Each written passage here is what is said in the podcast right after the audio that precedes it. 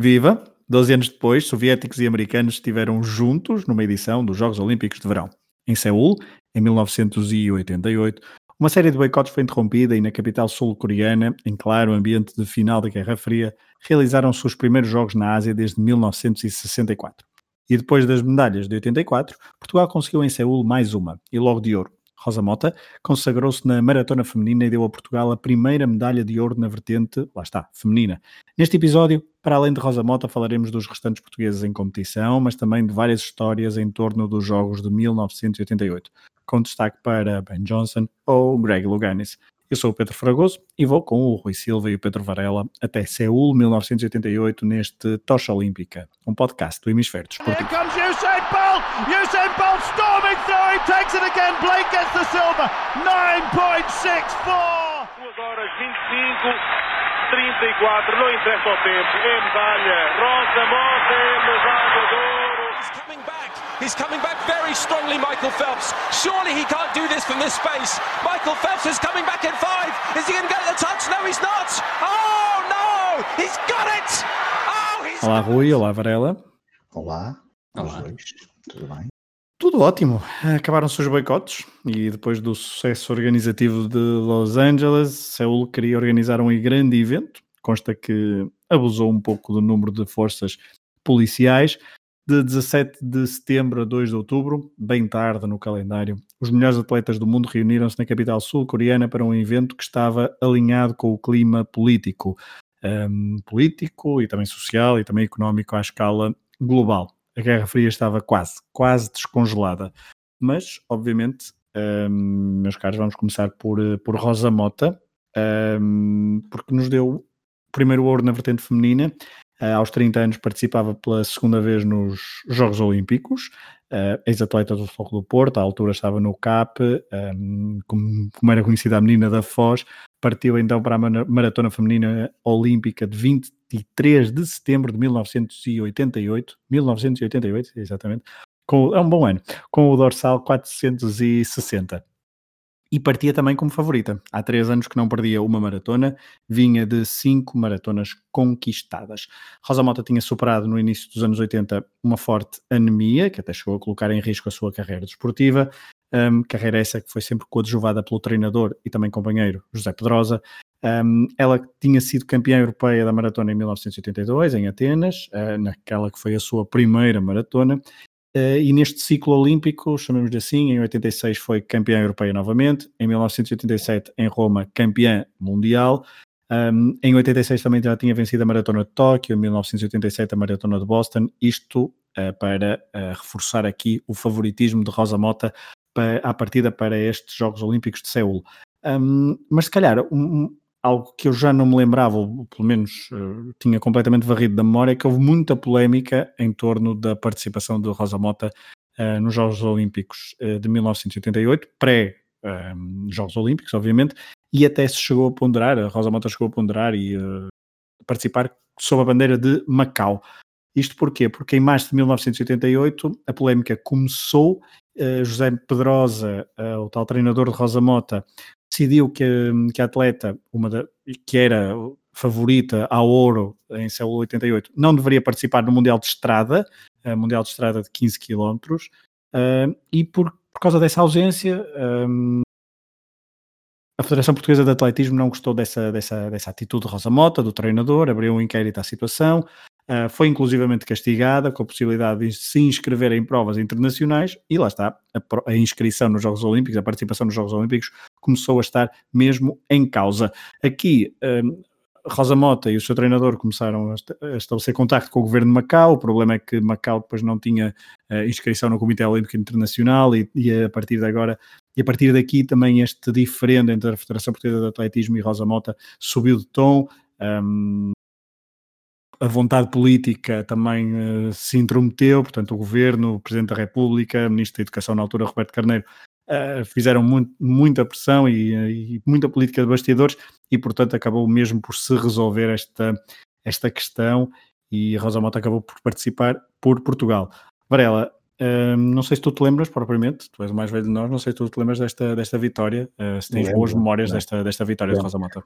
Lembro, lembro, lembro, Curiosamente, por acaso, eu estava a pensar sobre nisso e, e há pouco até vos disse que tinha visto alguns vídeos das, das, das digamos, da, dos momentos finais e não só um, da Rosa Mota em, em 1988, mas tenho, acho que tenho melhor, acho não, tenho a certeza, tenho melhor memória do Carlos Lopes, que foi quatro anos antes do que da Rosa Mota, mas lembro-me, lembro-me obviamente da, da, da vitória da Rosa Mota.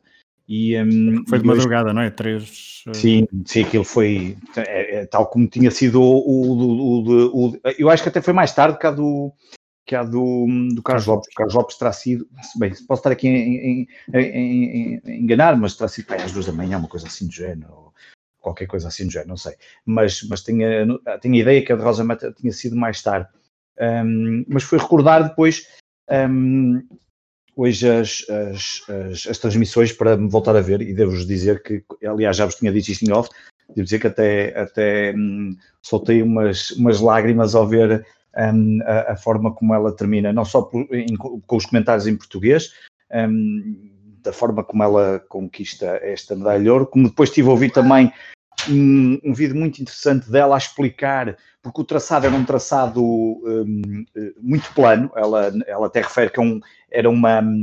Era uma prova relativamente fácil para, para maratona, por, por ser muito plano. Tinha apenas duas subidas e uma das subidas era o quilómetro 37, e é precisamente no quilómetro 37, no final da subida do quilómetro 37, que ela ataca, aquilo tem uma ligeira descida, ela ataca aí e ganha aquela vantagem de 100, 120 metros e percebe que um, ehm, na altura a Lisa Martin, principalmente a australiana, e, um, e a Catherine Dorr, da Alemanha, da Alemanha, da, da Alemanha do Este, um, ehm, não, não, reagem e ela tem a vantagem e é, e é quando o treinador uh, tinha dado a indicação que seria para forçar e para, para vencer. E depois vi um, um vídeo que assim então nunca, nunca tinha visto, foi a primeira vez também nesta pesquisa que fiz para, para, para participar aqui hoje no podcast, da australiano, de uma, de uma, da transmissão australiana, então vi os últimos quilómetros da corrida, um, os últimos, ainda vi, ainda vi um desde os 37 até, até ao final, e o, e o comentador australiano estava altamente hum, emocionado porque a Lisa Martin estava a fazer uma grande corrida, e, um, e, quando entra no estádio Rosa Mota, a Lisa Martin entra para aí a uns 100, 120 metros. A Rosa Mota já na entrada para os 100 metros já, já vem a levantar a mão, a agradecer ao público. E o comentador está também bastante emocionado, achei piada, porque ele, ela corta a Rosa Mota e ele corta a Lisa Martin. Ele diz: Estou muito orgulhoso do resultado da Lisa Martin, mas realmente perdeu contra uma grande campeã. Tinha sido campeã do mundo, duas vezes campeã da Europa, agora é campeã olímpica mas de qualquer forma estou muito orgulhoso e depois aparece, termina com uma imagem de Rosa Mota agarrada à Lisa Martin, a fecharem as duas, cada uma com a sua conquista, e ela a dizer, é, o desporto é isto que nós acabamos de assistir. Aí foi, foi uma grande vitória. A Rosa Mota estava num, num, num de forma um, incrível, não é? Porque, como, como tu disseste bem, ela vinha de, de 86 da Europa, 87 campeã do mundo, uh, e agora em 88 conquistou o título olímpico e depois em 1990 vinha a ser, viria a ser a conquistar o seu terceiro título olímpico, uh, europeu uh, e portanto foi, foi um grande momento sem dúvida para, para, para o atletismo português. Já voltaremos depois. Depois ainda vamos falar de vários atletas, até porque Portugal no atletismo teve várias participações, o Varela depois já nos vai dizer isso, mas antes ainda só de passar a palavra ao Rui para falar um bocadinho de Rosa Mota, queria só apenas uh, nos, no, no, arquivo do Diário de Lisboa uh, lê-se lê o seguinte: uh, declarações de Rosa Mota. Ofereço esta vitória a todos os portugueses que me ajudaram na preparação para Seul. Os que não me ajudaram não têm direito a qualquer parte da medalha. Um, e depois diz: a corrida foi difícil porque tive vento contrário. Elas, as três que vinham mais juntas, pisavam-me os calcanhares. Mas aos 38 km, o Pedrosa gritou-me: agora ou nunca. Exatamente. Em frente, aproveitei logo uma descida e pensei cá para mim: seja o que Deus quiser. Uh, e depois o, um, num diz o, o Diário de Lisboa que ela com um sorriso modesto disse os jornalistas que me desculpem de não ter feito qualquer declaração nos últimos dois dias, mas devem entender o meu uh, comportamento. Já José Pedroso, mais, José Pedrosa, mais calmo, diz uh, agora espero que os dirigentes da Federação Portuguesa de Atletismo tenham aprendido de vez esta uh, lição. Foi fundamentalmente uma vitória a favor da Rosa e penso que as pessoas que a prejudicaram se deveriam colocar no seu devido lugar. Os problemas que lhe criaram serviram felizmente para provocar um maior incentivo na sua preparação. Os bons portugueses Bom, os bons portugueses mereciam todo o sacrifício da Rosa. Ser apenas Rosa Mota foi o conselho que lhe dei antes da partida. E aos 38 km, quando lhe disse para fazer a arrancada decisiva, cumpriu imediatamente o conselho. Rui, uh, polémicas, Portugal, atletismo, Jogos Olímpicos, até quando se ganha, não é? Rosa sem espinhos não é rosa, não é? mas, mas sim, sim isto é novo trocadilho, muito bem. Isto é Portugal a ser Portugal. Acho que qualquer caso. A diferença é que, que em Saltilho nós não chegamos sequer à segunda fase e em Céu, pelos vistos, a Rosa Mota, que foi sozinha, uh, conseguiu a medalha de ouro, que é uma medalha de ouro que eu, apesar de já ter uh, quase 4 anos, uh, quase que obviamente não me lembro, mas, mas era um dos eventos esportivos que eu tinha gravado, que eu, o meu pai tinha gravado em VHS lá em casa, e, mas só o final, curiosamente, e sei que estava antes de um filme qualquer que eu devo ter visto muito nos anos 90, portanto eu naquela altura, apesar de não ter memória de documentários, por exemplo, eh, sei que, que fazia flash forward e estava a Rosa Mota a correr a caminho da sua medalha de ouro de Seul. É, Rosa Mota, um, Rui, a nível de século XX português um, e da vertente feminina, um, está, estará no lugar, no lugar maior, até pelo, não só pelo simbolismo da, desta medalha de Seul, mas também por aquilo que estávamos a falar, foi uma.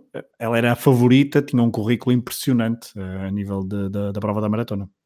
Sim, numa altura em que o atletismo era muito mais mediático do que, do que se tornou depois na segunda metade da década de 90, quando já temos a Fernanda Ribeiro, que também consegue duas medalhas olímpicas, e, e nesse capítulo poderá eh, talvez disputar um pouco com Rosa Mota esse, esse estatuto, mas de facto, por ter sido a primeira, por ter, sido, ter tido uma época uma década completamente arrasadora uh, e por tudo aquilo que, que, simboliza e na verdade continua a simbolizar hoje em dia, porque ela continua muito ligada a, a provas desportivas e a promoção de, do atletismo e da maratona, acho que de facto não há, não há mãe para a Rosa Mota. Quem nunca andou pela Foz e a viu correr várias vezes, até eu, eu nunca. Tu nunca, mas tu também Peço nunca andaste pela Foz quase. Um, não, mas por acaso é das últimas memórias que tenho pré-confinamento. É andar perto onde eu, de onde eu trabalhava, entre aspas, no sítio físico, não em casa, e ela andar lá a correr. Um, falavas de Fernanda Ribeiro, daqui a pouco Varela vai falar de Fernanda Ribeiro, porque ela estreou-se, curiosamente, a nível de, com 19 anos, Fernanda Ribeiro, nestes Jogos Olímpicos de Seul, uh, na altura nos 3 mil metros. Já voltaremos a falar das, das provas de, de português, da comitiva portuguesa, Vamos então às outras histórias, às histórias que nos trazem aqui habitualmente e que já sabem que podem ler no portal É Desporto. Rui, vamos começar um, por falar de doping. Uh, não há um tema novo no Tocha Olímpica. Em edições anteriores falamos aqui e ali de casos pontuais e alguns casos até bem caricatos nos primórdios do, destas edições dos Jogos Olímpicos de Verão, mas em Seul temos um dos casos mais famosos de doping na história do desporto e também dos Jogos Olímpicos, uh, e logo numa das provas rainha de toda a competição. É, o Carl Lewis podia ser o herói por culpa dos quatro títulos alcançados em Los Angeles, eh, quatro anos antes, mas o mediatismo estava agora do lado de Ben Johnson. Desde que alcançara a medalha de bronze olímpica nos 100 metros, o canadiano brilhar em mundiais e estabelecer um novo recorde de distância com 9,83 segundos nos mundiais de Roma, em 87. A suspeição do doping existia, e Carl Lewis chegou a falar disso abertamente, ainda que sem mencionar nomes concretos, mas Ben Johnson nunca se deixou afetar. Não queria que nada o pudesse afastar da medalha de ouro em Seul. A entrada em ação foi tranquila. Venceu a sua série das eliminatórias com um tempo de 10.37, foi um dos repescados nos quartos de final após fazer 10-11 e atingiu a final graças a um registro de 10-03, o terceiro melhor de toda a competição até então. Quando os finalistas entraram para a pista, os olhos estavam postos em Johnson e em Lewis, campeão olímpico em título e único a baixar dos 10 segundos durante as eliminatórias. Pouco tempo depois, já ninguém conseguiria tirar os olhos do canadiano. Partiu de forma supersónica e teve uns últimos 50 metros meteóricos. Fez a corrida perfeita, deixou a multidão em delírio e estabeleceu um novo recorde mundial. Uns sensacionais 9,79, 4 centésimos abaixo da sua anterior marca. Ben Johnson era um herói, mas um herói de asas queimadas. O período de glória e reconhecimento mundial durou apenas três dias. Foi o tempo necessário para o Comitê Olímpico Internacional receber os resultados do controle antidoping. E aí, o canadiano tinha acusado positivo a um esteroide e ficou com a carreira destruída. Os dias que se seguiram intensificaram a ideia de que o velocista era um herói com pés de barro. sobretudo depois de ter confessado que o doping começara em 1981. Perdeu a medalha de ouro nos Jogos Olímpicos, permitindo a Carl Lewis revalidar o título, e viu também os seus resultados dos Mundiais do ano anterior, de ar livre e de pista coberta, serem anulados. Os dois recordes mundiais foram apagados e Carl Lewis, sem saber, voltou a ser o detentor da melhor marca, graças ao tempo conseguido na final de Seul com 9,92. Os 9,79 voltaram a parecer uma marca impossível de alcançar e só em junho de 99, em Atenas, foram igualados pelo norte-americano Maurice Green. Ben Johnson foi suspenso e só regressou à competição em 91, a tempo de garantir a qualificação para os Jogos Olímpicos de Barcelona. Aí, sem auxílios ilegais, foi uma sombra de si mesmo e falhou o apuramento para a final. Hoje, quase 35 anos depois da polémica, o recorde está nos impressionantes 9,58 e pertence ao incontornável Usain Bolt.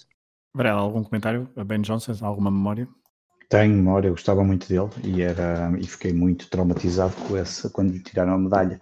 Apesar de eu, nos últimos, no último programa que fizemos aqui, Tocha Olímpica, ter destacado o Carlos Luiz, e penso que terei destacado o Carlos Luiz como um dos grandes atletas num dos programas que fizemos, também, penso que foi aqui no Tocha Olímpica, não foi? Que fizemos logo, no início, atletas, logo no início, atletas olímpicos. A verdade é que eu gostava muito do Ben Johnson e, um, e na altura fiquei muito traumatizado quando percebi, talvez se calhar por ainda não entender bem a história dos, dos, do, do doping, não é? Estamos a falar de 88, eu tinha à volta de. À volta não, tinha 13 anos, não era à volta, tinha 13, quer dizer, ia fazer 13 anos. À volta é o handball. À é, à volta do. Isso é o que, isso é o que Fragoso joga, exatamente, à volta do círculo. E, um, e, e lembro de ter ficado assim um bocadinho chocado por ver um, vê-lo a, a, ficar sem a medalha, porque era um atleta que eu, que eu gostava muito e na altura eh, até torcia para que ele fosse o campeão. E pronto, e é assim muito que bem. se fica triste. É, portanto, por outro lado, por... alguém que tu torcias para ser campeão não foi. Há quem diga que isso é só o teu estado natural. Mal, calma lá. Sim, mas este ano é ano olímpico, portanto, Olha, é exatamente. é um bocado atribulado, mas pronto. Mas Varela, pedimos desculpa então por mexer com as tuas memórias trágicas da infância. Vamos continuar ainda no atletismo, Rui. Um, na música, costuma-se falar de alguns cantores e bandas que são conhecidos como One Hit Wonders.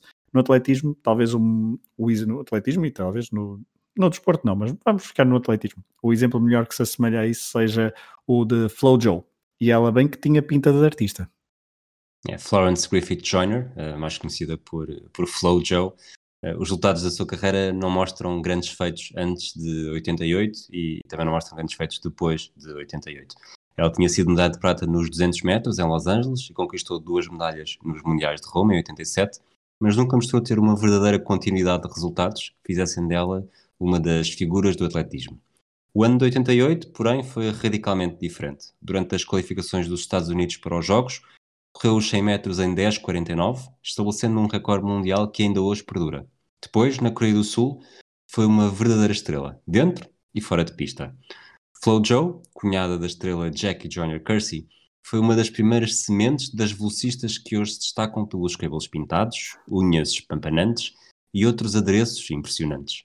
A atleta natural de Los Angeles, que chegou a Seul com 28 anos, cuidava da sua imagem ao mais pequeno pormenor e acabou por beneficiar muito com isso, com contratos de publicidade potenciados pelos seus resultados em pista.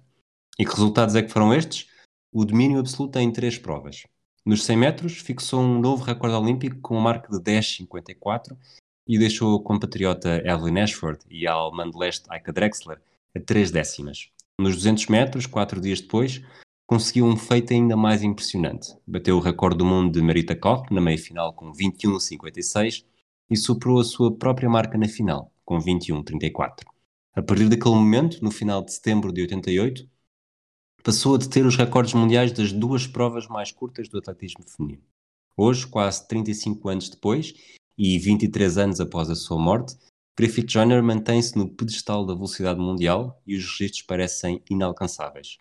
O desempenho de Flo Joe ainda assim só terminou no primeiro dia de outubro, quando integrou as estafetas dos Estados Unidos dos 4 vezes 100 e dos 4 vezes 400 metros, contribuindo para mais uma medalha de ouro e uma de prata. A velocista decidiu terminar a carreira ainda no rescaldo de Seul e as vozes de dúvida ganharam força, até porque estávamos a falar do mesmo período de Ben Johnson. Será que Flo Joe corria de forma legal? Numa era em que os adeptos estavam escaldados, a incerteza cresceu mas todos os testes feitos mostraram sempre resultados negativos. Mesmo depois da sua morte, em 98, um exame não conseguiu encontrar qualquer sinal de uso continuado de doping, garantindo a intocabilidade da sua imagem como a mulher mais rápida do mundo. Muito bem. Do atletismo para a natação, onde a estrela foi Christine Otto, a nadadora da, ou Christine Otto, se quiserem, com um sotaque mais perto do que o Rui costuma fazer exemplarmente, nadadora da RDA, potência, uh, portanto a RDA é uma potência nas águas olímpicas já há muitos anos, como temos vindo a falar nos últimos nas últimas edições da Tocha Olímpica, uh, Christine Otto, uh, natural de Leipzig, venceu uh, seis medalhas de ouro em Seul 1988, três estilos diferentes, ela porque por causa do boicote não esteve em 1984 em Los Angeles um, e portanto só conseguiu brilhar ao mais alto nível na, no, numa prova olímpica agora em 1988. Ela também em 1984 teve uma lesão grave, esteve mesmo em risco de abandonar a carreira. Um, muita gente na altura comparou com Mark Spitz, com os feitos de Mark Spitz, mas houve mesmo quem defendesse que Otto um, os feitos de Otto eram mais eh, assinaláveis, porque Spitz tinha conquistado tudo, eh, todas as suas medalhas no estilo livre, enquanto a atleta da RDA conseguira ouros olímpicos no estilo livre, mariposa, costas e estafeta estilos. Do lado masculino, o destaque na natação vai para uh, Matt Biondi, mas o Rui já falará dele. Antes, uh, Rui, vais contar a história de alguém que teve uma infância muito problemática, muito turbulenta, que encontrou o rumo no Alabama, que colecionou triunfos ao longo da sua carreira, mas que em Seul deixou marca, até não tanto pelas vitórias, mas por um pequeno incidente e pelo que veio a revelar seis anos depois. Por ter ficado com a nuca feita num Otto, não é? Está fortíssimo hoje. Aproveito para dizer que exemplarmente, só porque eu dou um exemplo de como os nomes podem ser ditos, não quer dizer que seja dessa forma. Claro. Mas estávamos a falar do, do Greg Luganis, ele tinha tudo para ser apenas mais um, um norte-americano desconhecido do grande público. Os pais eram muito pobres e foram obrigados a dá-lo para adoção pouco depois de nascer, a 29 de janeiro de 60, e a espiral de acontecimentos infelizes estava apenas a começar. A passagem pela escola foi traumatizante, não só pela ascendência samoana que provocava o bullying dos outros, mas também por uma dislexia que o impedia de identificar símbolos. Se as coisas eram más na escola, pioravam em casa das famílias de adoção. Em 94, num livro que publicou, Luganis revelou pela primeira vez que foi violado e alvo de abusos domésticos. Menor de idade e sem liberdade, Luganis optou pelos refúgios fáceis, o álcool e as drogas. Porém, uma ida a uma piscina na Flórida mudou a sua vida para sempre. Ron O'Brien viu na prancha e percebeu imediatamente que tinha um talento excepcional. Levou-o para o Alabama e, a partir do momento em que Greg Luganis encontrou um lugar a que finalmente pôde chamar de lar, ficou preparado para partir à descoberta do mundo e do prestígio internacional. A primeira paragem foi nos Jogos Olímpicos de 76, em Montreal, quando venceu a medalha de prata na plataforma. Localmente, continuou a ter recordes e a ganhar campeonatos, mas o espírito olímpico foi travado devido ao boicote dos Estados Unidos aos Jogos de Moscou. Luganis ainda tinha um longo capítulo a escrever no maior evento desportivo mundial. Em Los Angeles, conseguiu um duplo triunfo em prancha e plataforma. Para Seul, estava guardado algo inédito, tornar-se o primeiro saltador a conseguir as duas vitórias em edições consecutivas. Ainda assim, a principal recordação de 88 é outra. Durante a fase preliminar, Luganis falhou o salto, bateu canuca na prancha e deixou a piscina cheia de sangue.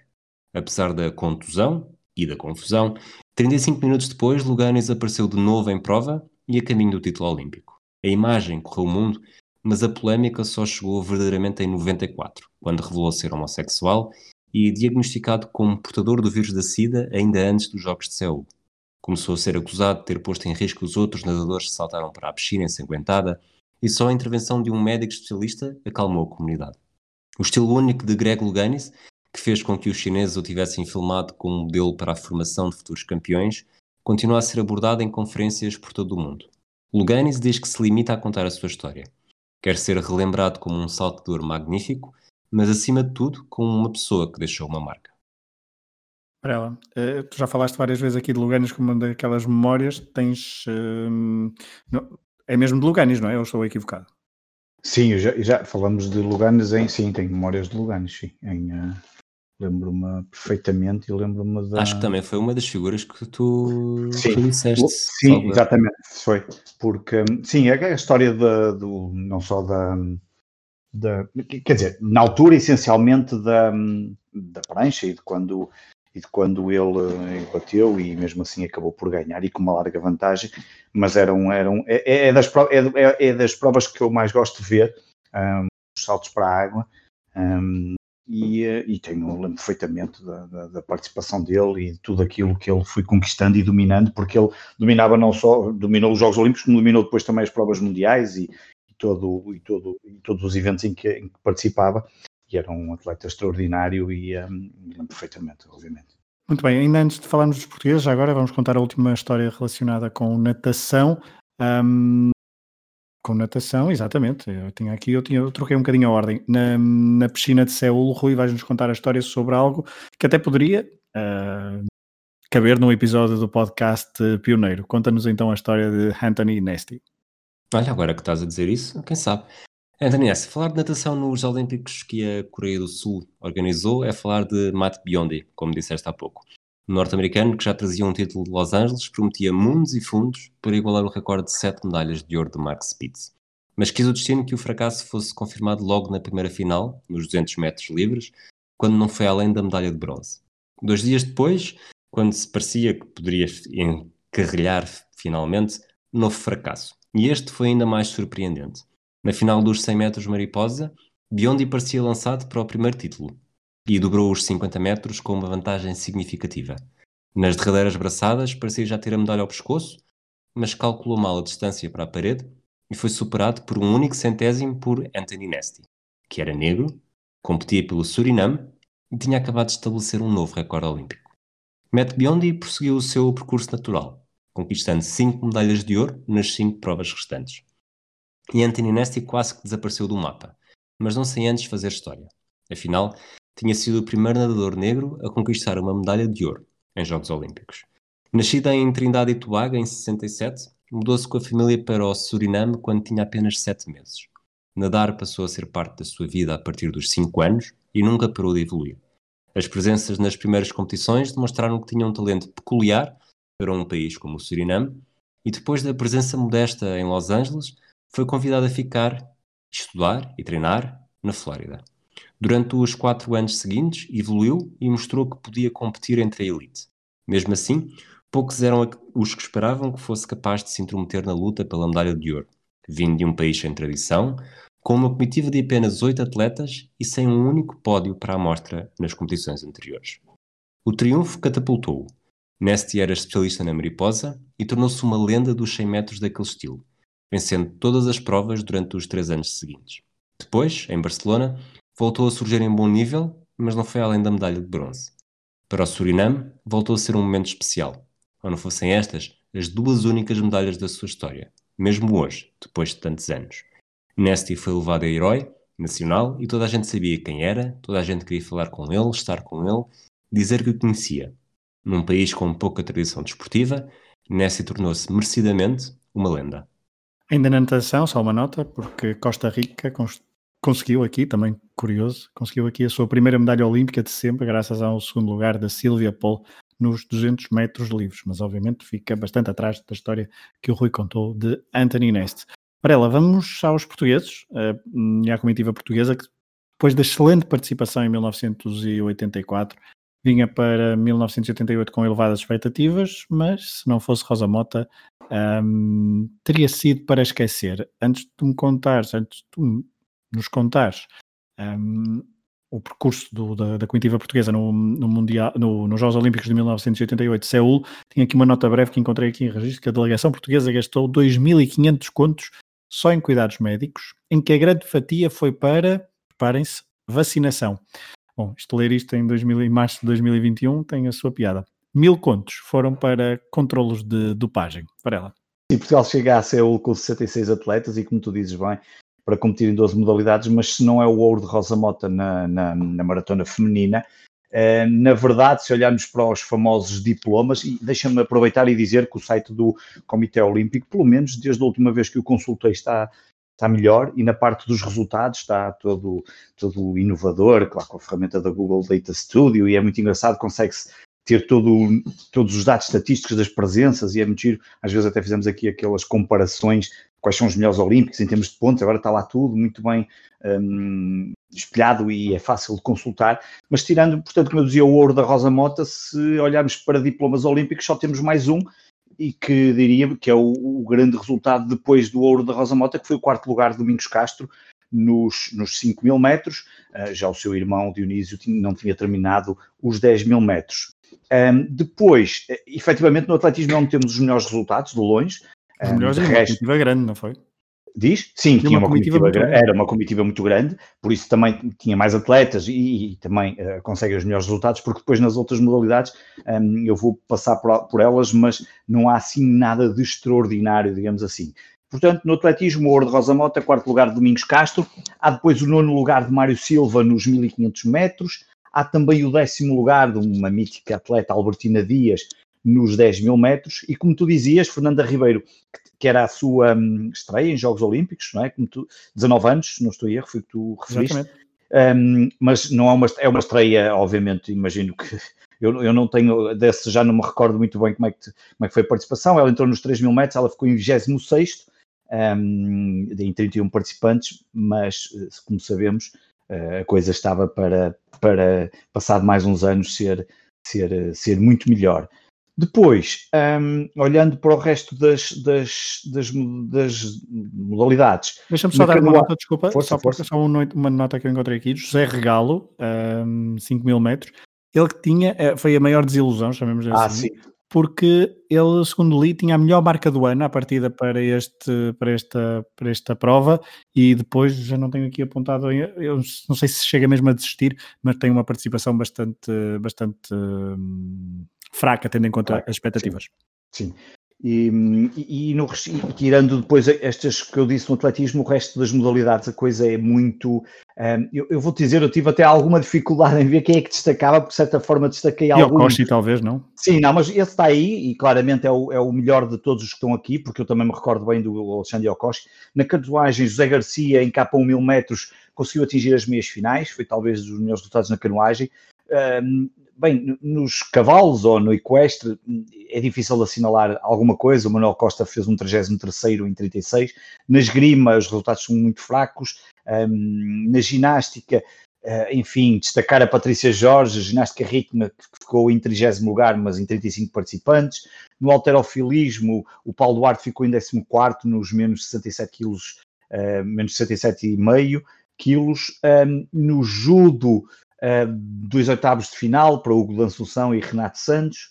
Uh, nas lutas amadoras, o melhor resultado é José Marques eliminado na segunda ronda. Deixa-me já agora, deixa-me só, contar, deixa só contar a história de José Marques, porque ficou Força. com uma um, muito conhecida essa sua participação, porque ele de facto é eliminado por um sueco, Peter, Peter Steinberg, um, só que ele recusou-se a sair do ringue após ter sido declarado derrotado. Ele alegou na altura uh, que estava lesionado e que o combate não poderia ter, eh, ter continuado, e portanto ele fez ali um, um fim-capé, um que, na altura, que na altura deu algo, algo que falar, e até acho que o Comitê Olímpico Português não gostou muito da sua atitude e hum, fez com que ele vi, uh, regressasse a casa mais cedo. Mais cedo. Uh, no Diário de Lisboa, lê-se que acusou um traumatismo na zona cervical e necessidade de internamento hospitalar. Muito bem. Um, depois na natação aparece sim o destaque do Alexandre Okoshi, ele esteve presente em duas provas, mas aquele, obviamente, onde era a especialidade dele era os bruços, e ele conseguiu um nono lugar nos 200 metros bruços, o que de certa forma era bastante é assinalável e é bastante interessante resultado, porque nós na natação não temos, agora começamos a ter algumas, mesmo assim muito longe dos grandes resultados, eh, de conseguir grandes resultados, e na altura este nono lugar do Alexandre Okoshi era, era algo extraordinário. Depois, mais três provas, ou três modalidades, pentátulo moderno, Manuel Barroso ali a ficar mais ou menos no meio de, da tabela, 34 uh, no tiro com arco, na, na disciplina de recurvo, Ana Souza um, ehm, também a ficar ali com uma participação, enfim, um, ehm, não, não muito longe de, de, dos, dos, últimos lugares, e, um, ehm, e depois no tiro com armas uh, de caça, em trap, o João Rebelo conseguiu um 18º lugar em 49 participantes. E termino com a Vela, que tem nos acompanhado nos vários, nestes vários episódios dos, dos Jogos Olímpicos, há sempre uma tradição e tem havido sempre, de, e mesmo recentemente, um, ficaram, mas desta vez não foi uma grande participação, 15º lugar em Star para Patrick Monteiro de Barros e Henrique Ulrich Anjos, este Patrick Monteiro de Barros deverá ser conhecido para muitos, provavelmente para muitos ouvintes, um empresário português muito conhecido e que esteve presente em três, em três Olimpíadas, um, e, o décimo, e um décimo nono lugar para Luís Caliço em prancha à vela. Só uma última, uma última nota um, relacionado com, uh, com a ginástica. Sónia Moura, 16 anos, foi uma das participantes, mas que substituiu à última hora a sua irmã gêmea, que se tinha lesionado no estágio em Macau. Ambos na altura, ambas tinham na altura o mesmo treinador, uh, Satoyaki Miyaki, uh, que depois também deu alguma polémica porque desabafou uh, qualquer coisa como se as coisas estão assim é melhor acabar com a ginástica em Portugal. Ele que depois era casado com uma juíza portuguesa da ginástica artística que esteve presente em Seul. Coisas que se descobrem a folhear o Diário de Lisboa. O Diário de Lisboa, exatamente. Exatamente. Percebi, eu, eu, eu ia-te perguntar onde é que tu estavas a ir buscar isso, mas já percebi que é no Diário de Lisboa, exatamente. É no Diário de Lisboa. Um, antes de, antes de continuarmos com as histórias, uh, aproveitar para um, destacar o projeto Até Tóquio, um podcast do, do Benfica Independente, é uh, com o Sérgio Ingrácia, que estão a fazer uma coisa bastante interessante, tanto agora também Até Tóquio estão a dar... E do João Nuno, não é? E do João Nuno, exatamente, exatamente. peço desculpa, uh, dos dois, um, que estão a entrevistar e a dar destaque aos atletas portugueses que irão participar nos Jogos Olímpicos, vamos, fingers crossed, de 2020 em 2021.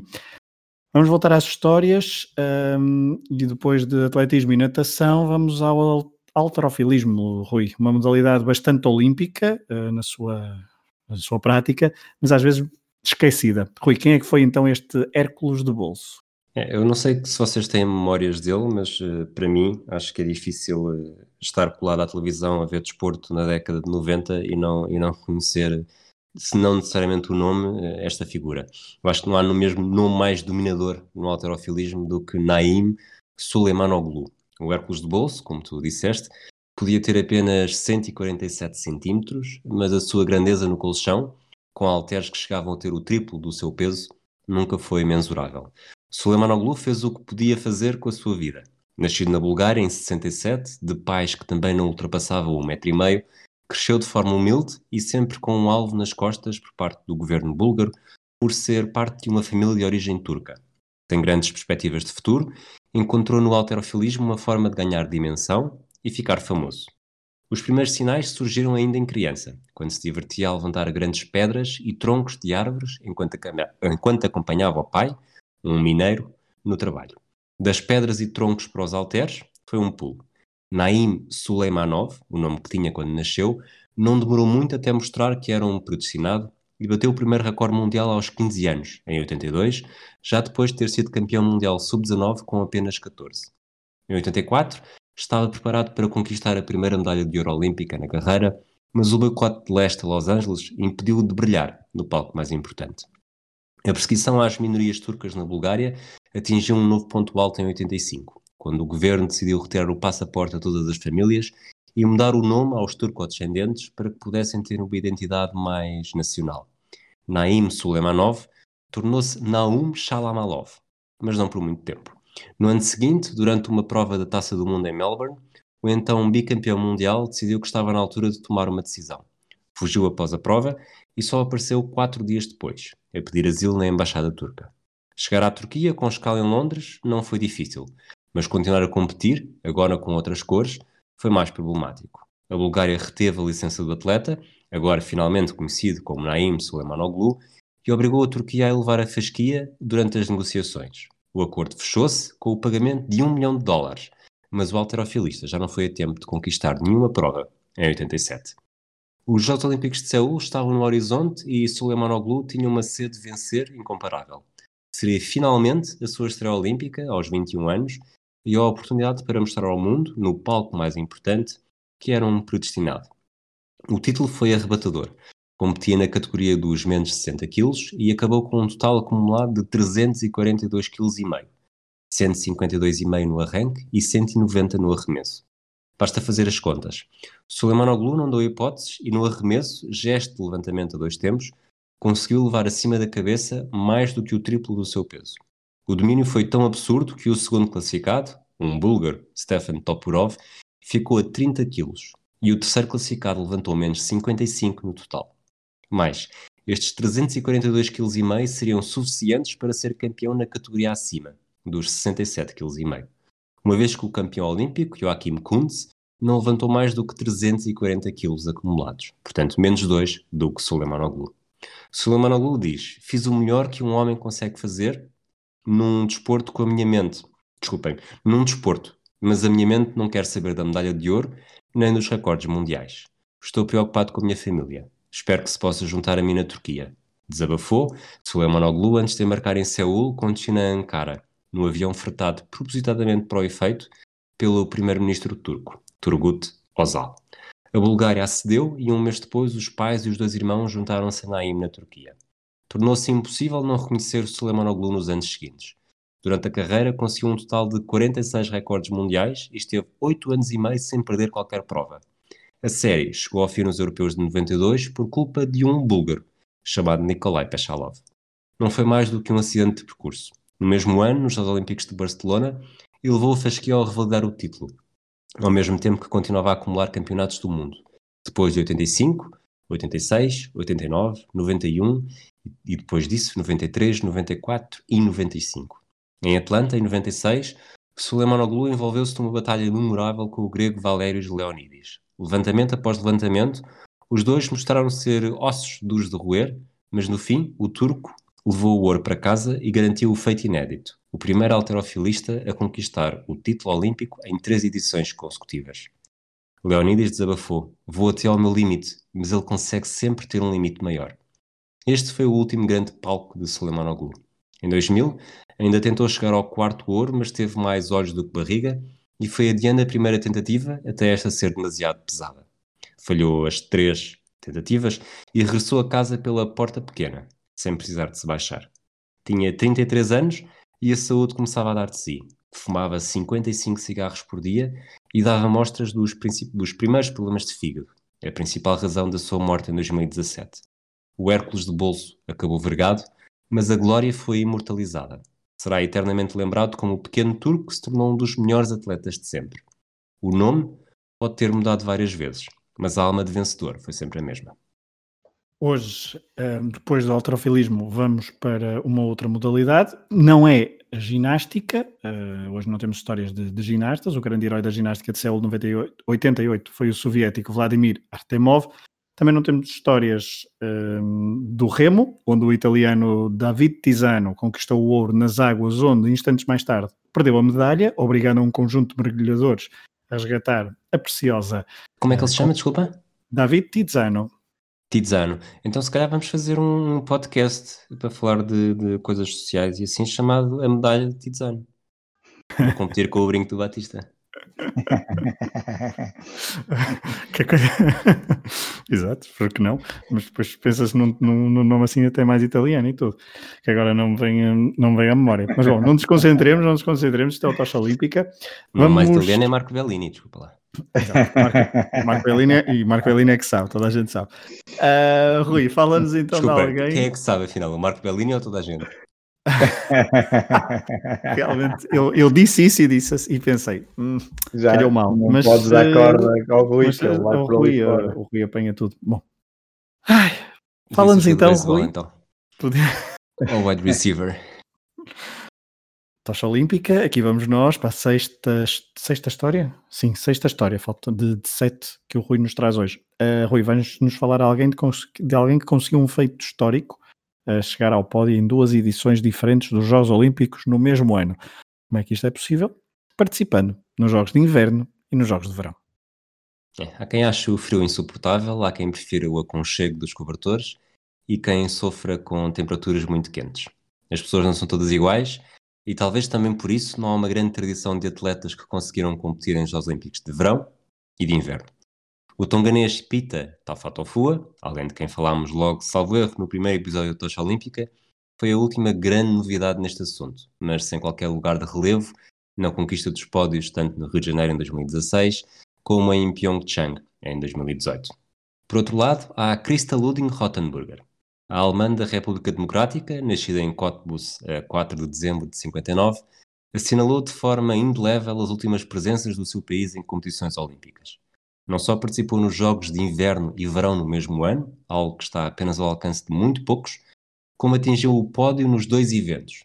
E aqui não haja enganos, a lista tem apenas um nome: Houve três, vá. Krista, Luding, Rottenburger. Krista era uma atleta de inverno. Era na patinagem de velocidade que se focava e os dois títulos olímpicos, um nos 500 metros em 84 e outro nos 1000 metros em 88, estão aí a comprová-lo. Mas a partir logo desde 1980, o a conselho de um treinador começou a dedicar-se ao ciclismo durante a pausa da competição. No verão de 88, já depois das duas medalhas em Calgary, o ouro nos 1000 e a prata nos 500, representou a República Democrática da Alemanha no ciclismo de pista. Aí, na prova de sprint, fez história e foi medalha de prata. A era da RDA tinha terminado e a de Krista estava muito perto. Despediu-se com uma medalha de bronze nos 500 metros de patinagem de velocidade em Albertville, quatro anos depois. Mas houve um feito que nunca mais será igualado. A partir de 92, os jogos das duas estações deixaram de coincidir no mesmo ano do calendário, deixando para sempre a alemã como única atleta a vencer medalhas nestas condições.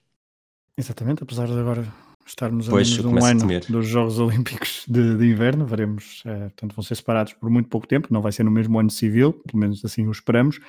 Um, antes da última história, só uma nota para o ténis, que 64 anos depois regressou como modalidade olímpica. O grande destaque vai para a Steffi Graf, que chegou a Seul como vencedora do Australian Open, Roland Garros, Wimbledon e US Open. Na Austrália tinha derrotado Chris Evert, em Paris Natasha Zvereva, em Wimbledon Martina Navratilova e no US Open Argentina um, Gabriela Sabatini. Curiosamente, a mesma adversária que a tenista germânica defrontou na final de Seul 1988, conquistando assim o chamado Golden Slam. Um, até à data, foi a, un, a, única tenista, homem ou mulher, a conseguir tal feito. Curiosamente, a Steffi Graf conquistou medalha de bronze em pares femininos, ao lado da compatriota Koda Kilsch, um, neste, neste evento de Seul 1988.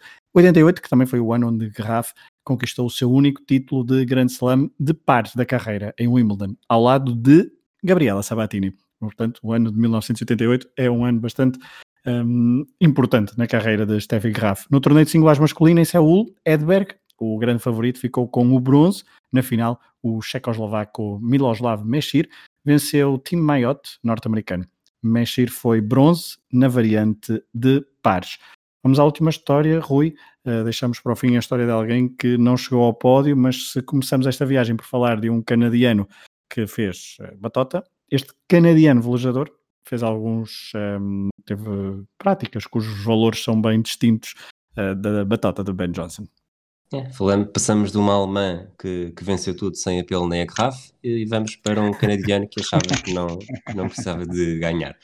A participação do canadiano Lawrence Lemieux na classe fine dos Jogos Olímpicos de Seul em 88 estava longe de ser brilhante. Com quatro regatas disputadas, num total de sete, Ainda não tinha feito melhor do que a quinta posição e já tinha um décimo segundo, um décimo terceiro e um vigésimo. Estava longe dos principais favoritos, mas na quinta corrida ia numa excelente segunda posição. A luta pelo pódio já era impossível, mas era uma boa oportunidade para finalmente vencer uma regata. O que se passou a seguir elevou Lemieux a uma categoria especial de atletas olímpicos.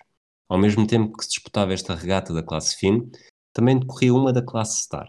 Aí, a dupla de Singapura, composta por Joseph Chan e Siu Shaw-her, separou-se com muitas dificuldades provocadas pelo vento e viu a sua embarcação capotar. Os dois velejadores precisavam de ajuda, estavam em perigo, e Lemieux, ali perto, nem hesitou. Abandonou o seu percurso, foi na direção dos dois atletas, recolhendo-os e aguardando pela chegada da embarcação médica. Quando finalmente regressou à regata, não foi além do 22 posto. O gesto valeu-lhe os elogios de todos e a organização acabou por decidir atribuir-lhe a segunda posição que ocupava a quando do acidente. Os pontos não fizeram diferença, não foi além do 11 lugar final, mas o desportivismo demonstrado foi suficiente para que o Comitê Olímpico Internacional o galardoasse com a prestigiada medalha Pierre de Coubertin, com o então presidente Juan António Samarantes a destacar o sacrifício e a coragem demonstradas. E assim terminamos as histórias uh, de Seul 1988, uns Jogos Olímpicos de Verão que Uh, tiveram em primeiro e em segundo lugares uh, do quadro de medalhas duas nações que já não participariam uh, na, na, na, próxima, na próxima edição, de 1992. Mil, a União Soviética conquistou 132 medalhas, a RDA conquistou 102, os Estados Unidos 94, uma participação bastante uh, discreta, uh, podemos dizer quase, do, dos Estados Unidos, uh, sendo obviamente difícil dizer que alguém que ganha 94 medalhas tem uma participação discreta, mas Rui não deixa de ser interessante pensarmos que Seul é a última vez que temos a União Soviética e a RDA, duas potências dos Jogos Olímpicos e que tantas histórias nos têm trazido aqui ao podcast Tocha Olímpica. É, eu acho que esta, esta mudança que é, que é radical e que durante décadas os Jogos Olímpicos acabaram por ser também uma, uma guerra de, de ideologias, só para não estar a dizer pilinhas, mas, mas a partir de 92, que acaba por ser, diria, o período que os três, apesar de, de gerações diferentes, acabamos por acompanhar mais, diria que nunca passámos verdadeiramente por, essa, por, essa, por esse lado político num, num evento desportivo, tirando talvez quando, quando Pequim quis mostrar ao mundo o seu talento e, e conseguiu, acabou por fazer uma grande campanha e, e o seu desporto também evoluiu muito a partir daí. Já tinha começado a evoluir para a organização e, e continuou eh, sustentado. Uh, tirando isso, talvez tenha sido uma mudança tão radical de 88 para 92 que nós também a partir de agora vamos ter uma periodicidade diferente. É, uh, estamos a fazer figas para que os Jogos Olímpicos uh, se realizem mesmo. Eh, na data prevista, no final de julho de 2021. Portanto, eh, a partir de agora, tocha olímpica, com estas histórias olímpicas e com as, eh, os destaques das participações portuguesas ao longo dos próximos episódios, serão então quinzenais, assim contamos. por isso, fiquem atentos e lá está. Convidamos também a visitar os outros podcasts e a escutar os outros podcasts do projeto Hemisfério Esportivo. Ponto final, Varela, queres acrescentar alguma coisa? Não, para já, tudo. Até próximo, até 92. Até 92? Falar. 92 não. 92 é um ano para, para portugueses uh, bastante asiago. E depois há aquela história do hockey em patins que certamente falaremos daqui a quatro, daqui a quatro anos, não. Daqui a quatro anos, daqui a quatro anos, na, quatro nesta, anos nesta forma temporal de medir o tempo no Tocha Olímpica. Exato, assim exatamente. Um abraço aos dois, um abraço aos nossos um abraço ouvintes. Obrigado por terem estado desse lado. Até à próxima. Here comes Usain Bolt! Usain Bolt storming through, he takes it again, Blake gets the silver, 9.64! 2 horas 25, 34, não interessa o tempo, é medalha, Rosa Mota é medalha de ouro! He's coming back, very strongly, Michael Phelps. Surely he can't do this from this space. Michael Phelps is coming back in five. Is he going to get the touch? No, he's not. Oh no! He's got it!